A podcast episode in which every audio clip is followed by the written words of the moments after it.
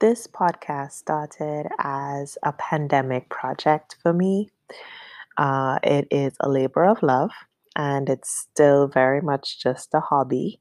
Um, I really wanted to share the things that I have been learning as well as the information that I have from my professional life. And now I am celebrating because today's episode is my 50th. And that's incredible to me. I did not know how long this would last when I first started. I just knew that I was passionate about the topics of finance, mental health, and parenting. And so I am pleased that I have gotten to this point, and I am so happy that people are benefiting from the information that I have been sharing. So, thank you very much for rocking with me. Enjoy today's episode, and I'm going to be taking a well deserved two week break, and I will see you when I return. Let's jump into today's episode.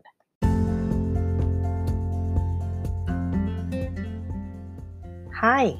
Welcome to Healthy Wealthy Roots, a podcast about financial wellness, mental health, and parenthood.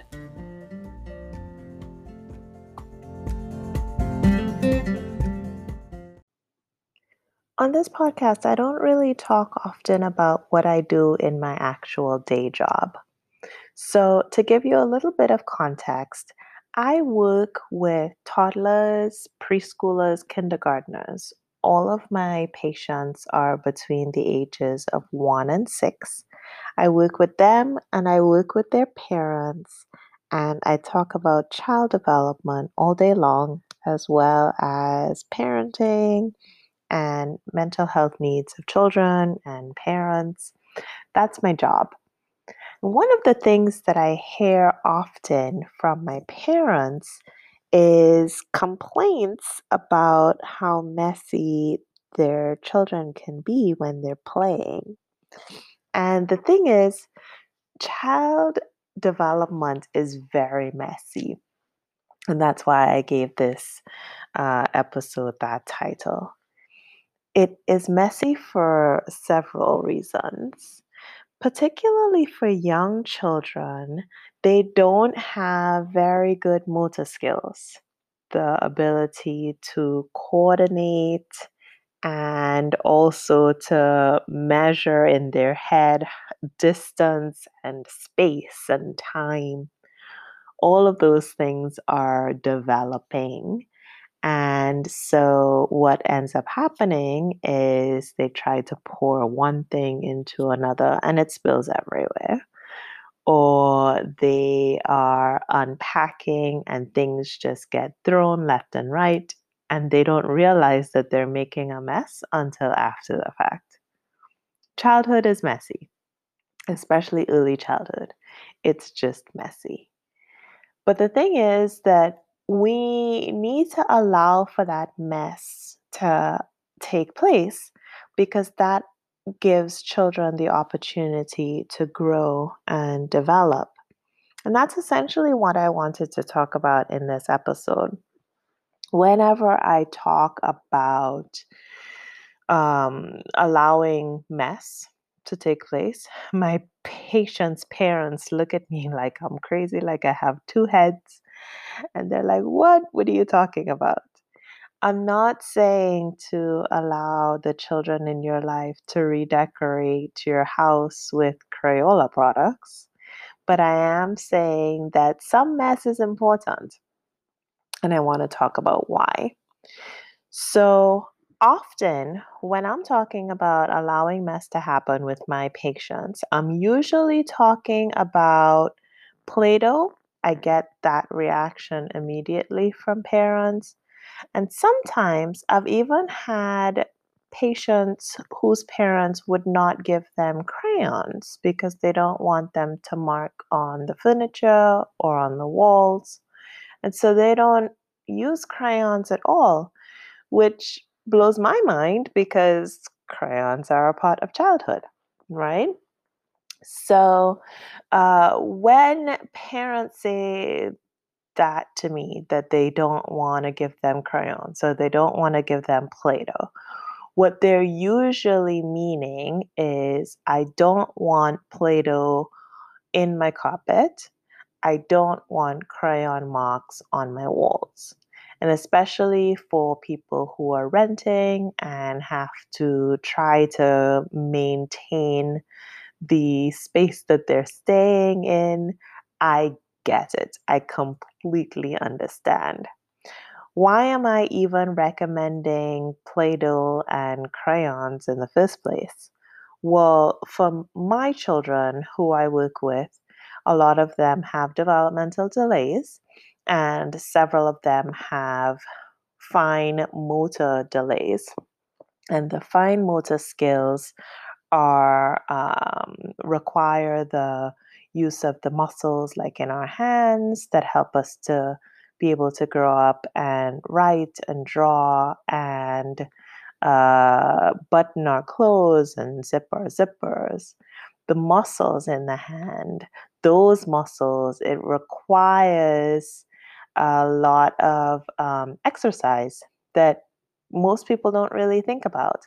And if those muscles are weak, like they are in a lot of my kids, things like coloring and playing with clay and Play Doh and rolling and mashing, that helps to strengthen those muscles in their hands so that they can then go on to learn to be able to write and button and all of those things.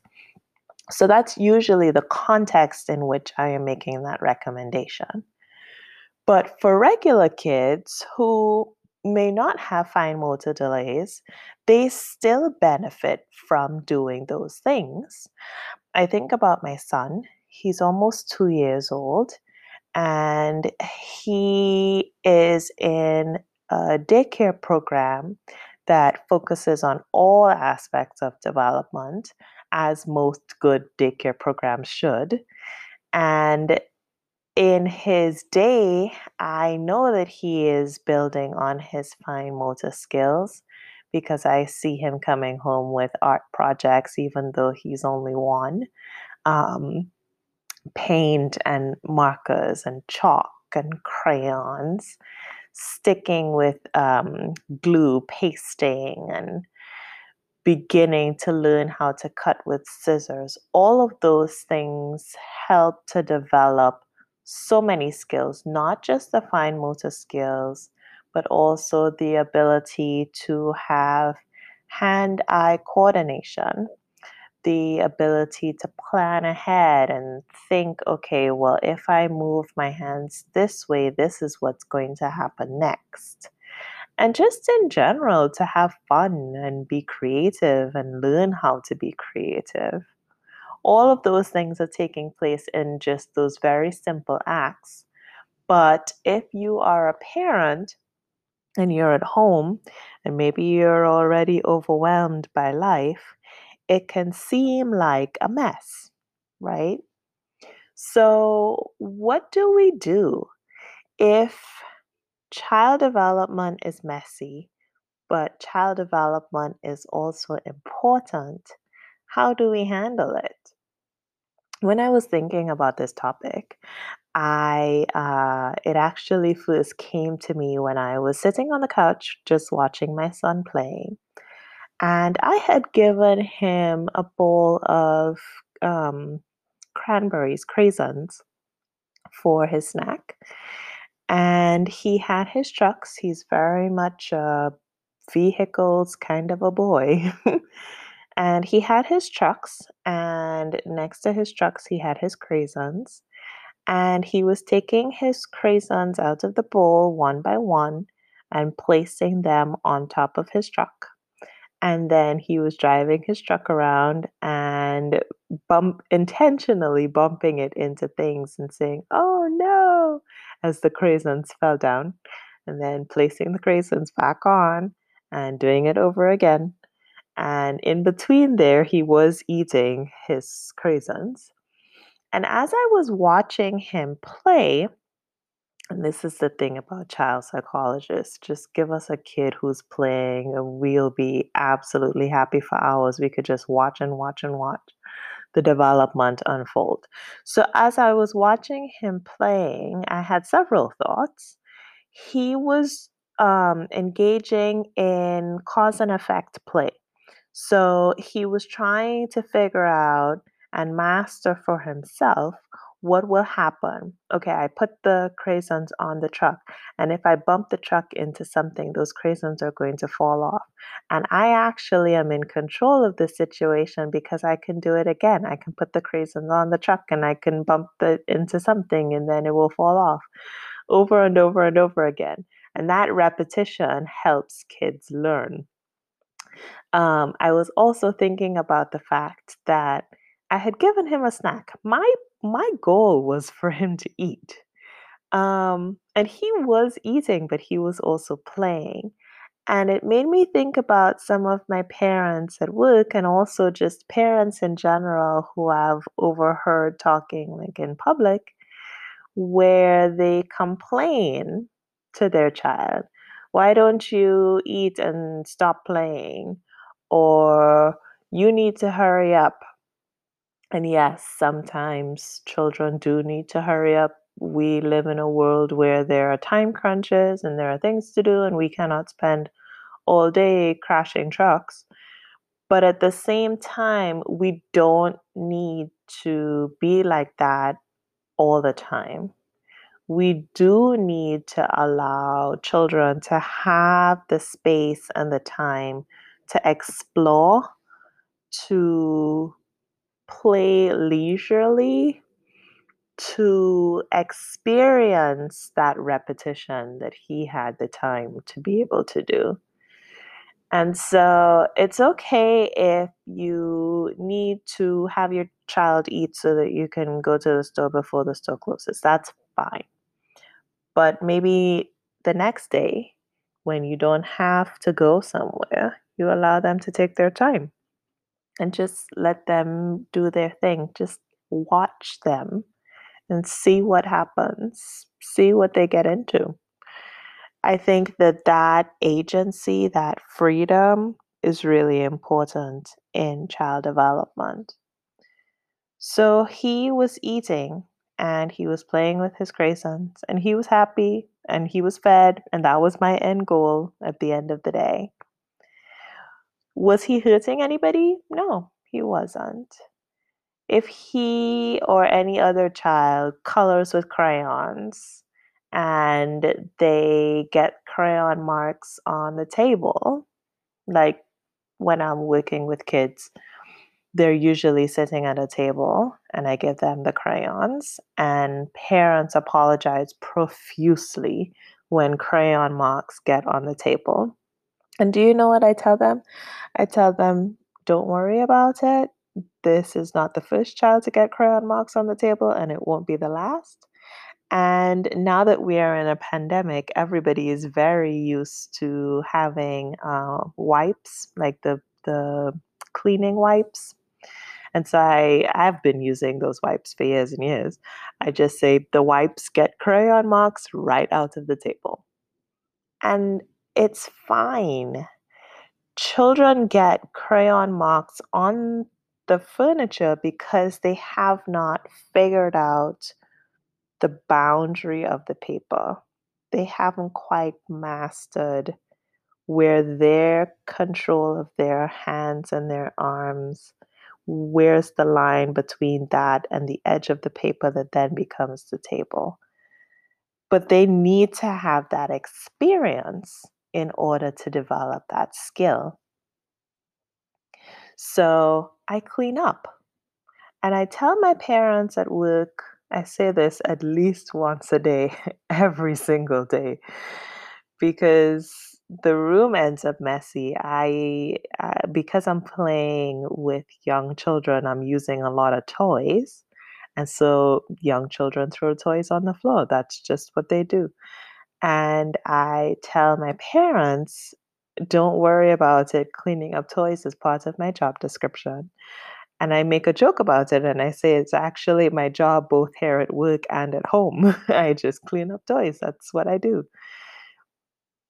You can involve children in the process of cleaning up. Even that helps their development. Did you know that?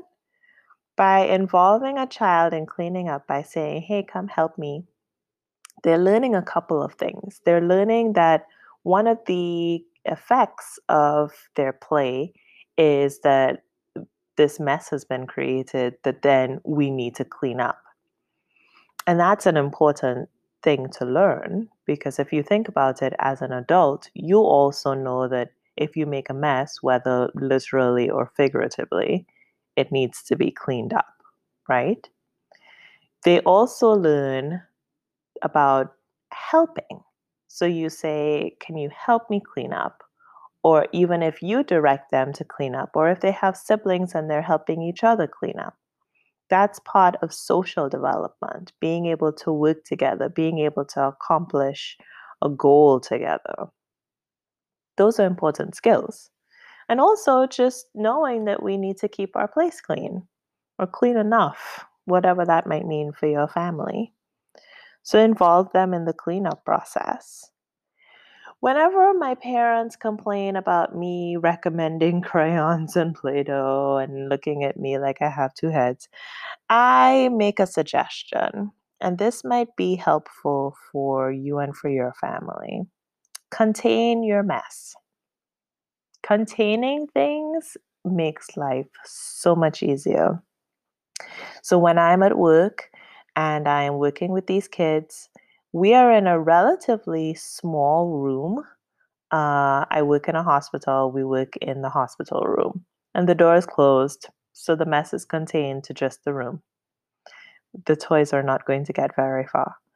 Some people have a playroom, and that's a great way to contain the mess.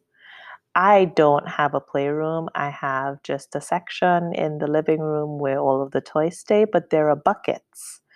So when we are done playing, we can put everything back into the buckets. Some days they don't make it into the bucket, and that's fine, but that works for my family. It may not work for yours. Buckets help to contain the, contain the mess.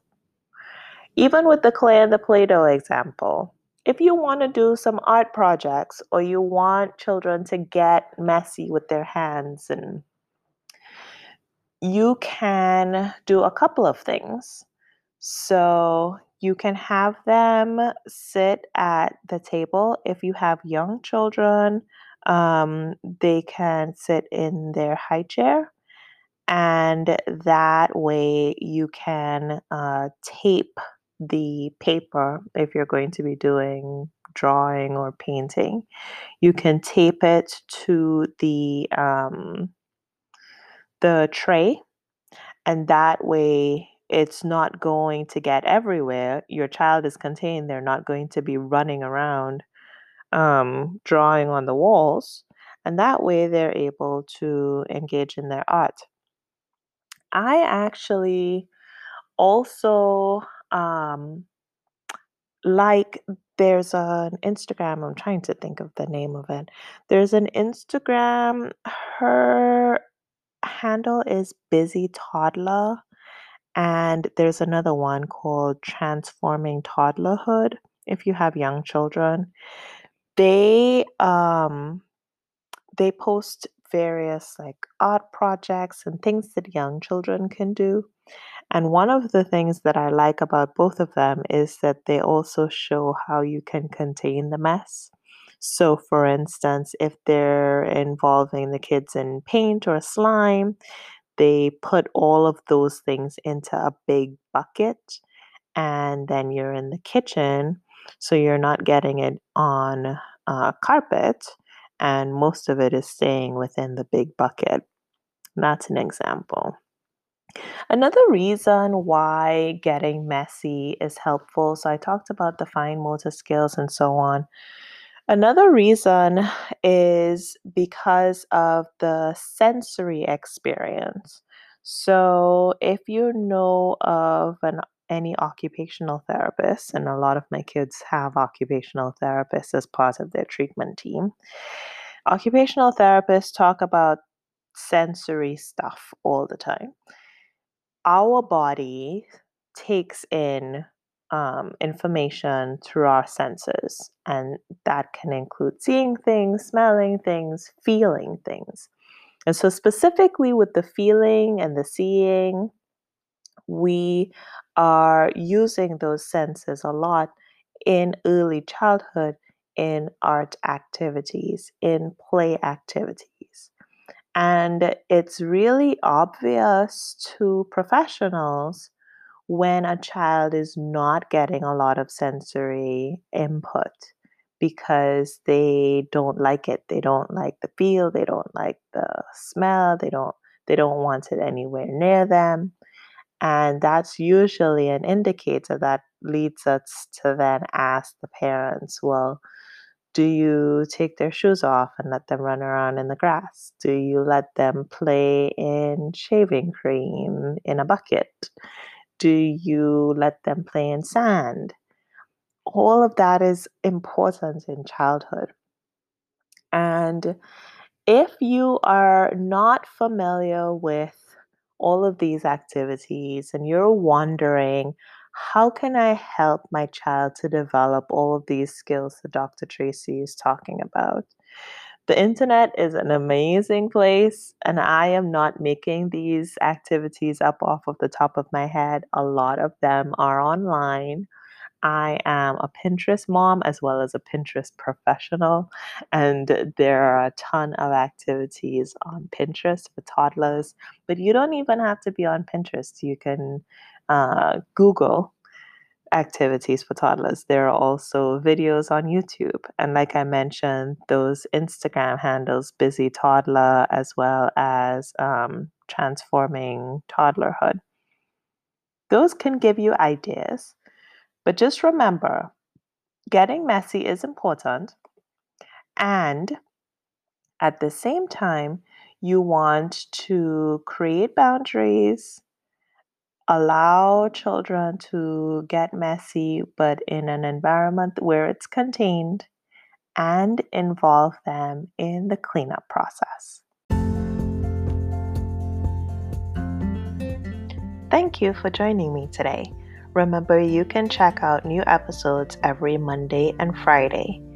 If you haven't already, please pop over to the website at healthywealthyroots.org. You can follow me on Instagram at healthywealthyroots, and I am now on Clubhouse at HWR. That's for Healthy Wealthy Roots, of course. Now you can also send in a voice message the link for that is on the website, and I may play it on the show. Remember, our future grows from healthy, wealthy roots. This podcast offers only a look at what I'm doing and is not meant to substitute the results you can get from working one on one with a professional.